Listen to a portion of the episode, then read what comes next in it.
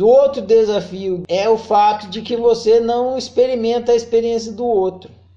Então, você supõe para o outro o seu critério de bem, bom, caro e vero, você supõe o seu quatrix, e não é. Você acaba sendo altruísta impositivo, mas você nem sabe que você está sendo, nem sabe que está cometendo uma violência, porque a, a impossibilidade de saber pelo outro, de experimentar pelo outro, faz com que você seja altruísta impositivo.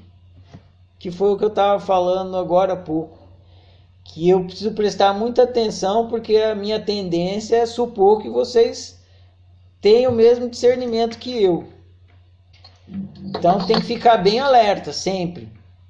Tá interagindo com a pessoa, Lembrar que a pessoa é o outro, que ela não pensa com a sua cabeça, que ela não sente com o seu sentimento, que ela não gosta com o seu gosto, que ela não faz com o seu corpo, com o seu jeito, que ela é diferente de você.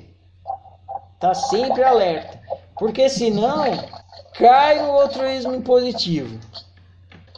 Não querendo, não quer ser altruísta impositivo, não tem intenção de violar o outro, mas cai. Esse é outro grande desafio do altruísmo impositivo. Que não tem no submisso, porque no submisso você sabe a dor que você está sentindo. No impositivo você não sabe a dor que está causando.